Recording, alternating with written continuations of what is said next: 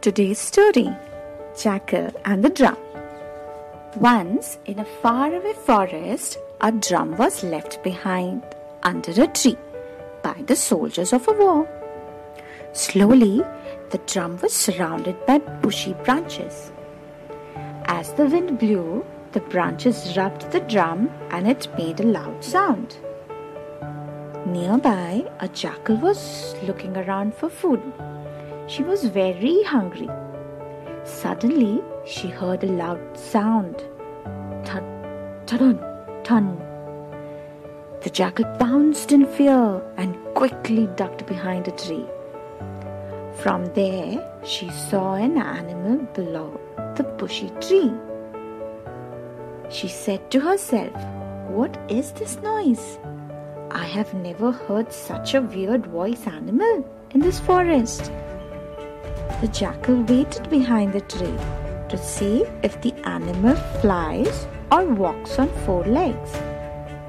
After a few minutes, the jackal bravely started to move toward the new animal. As she came near and examined it, the outer skin of this animal was very hard. She thought of touching it. So she touched it with one of her paw and a slight thud sound came. The jackal thought, "This is such a huge animal. It must have a lot of food hidden inside it." So, with a lot of force, she pierced her teeth inside the hard skin. Finally, with great difficulty, she pierced and reached inside this animal. Oh no, the jackal was very sad. Inside this drum, it was empty. There was no food. The jackal moved away from the drum, thinking of her wrong judgment.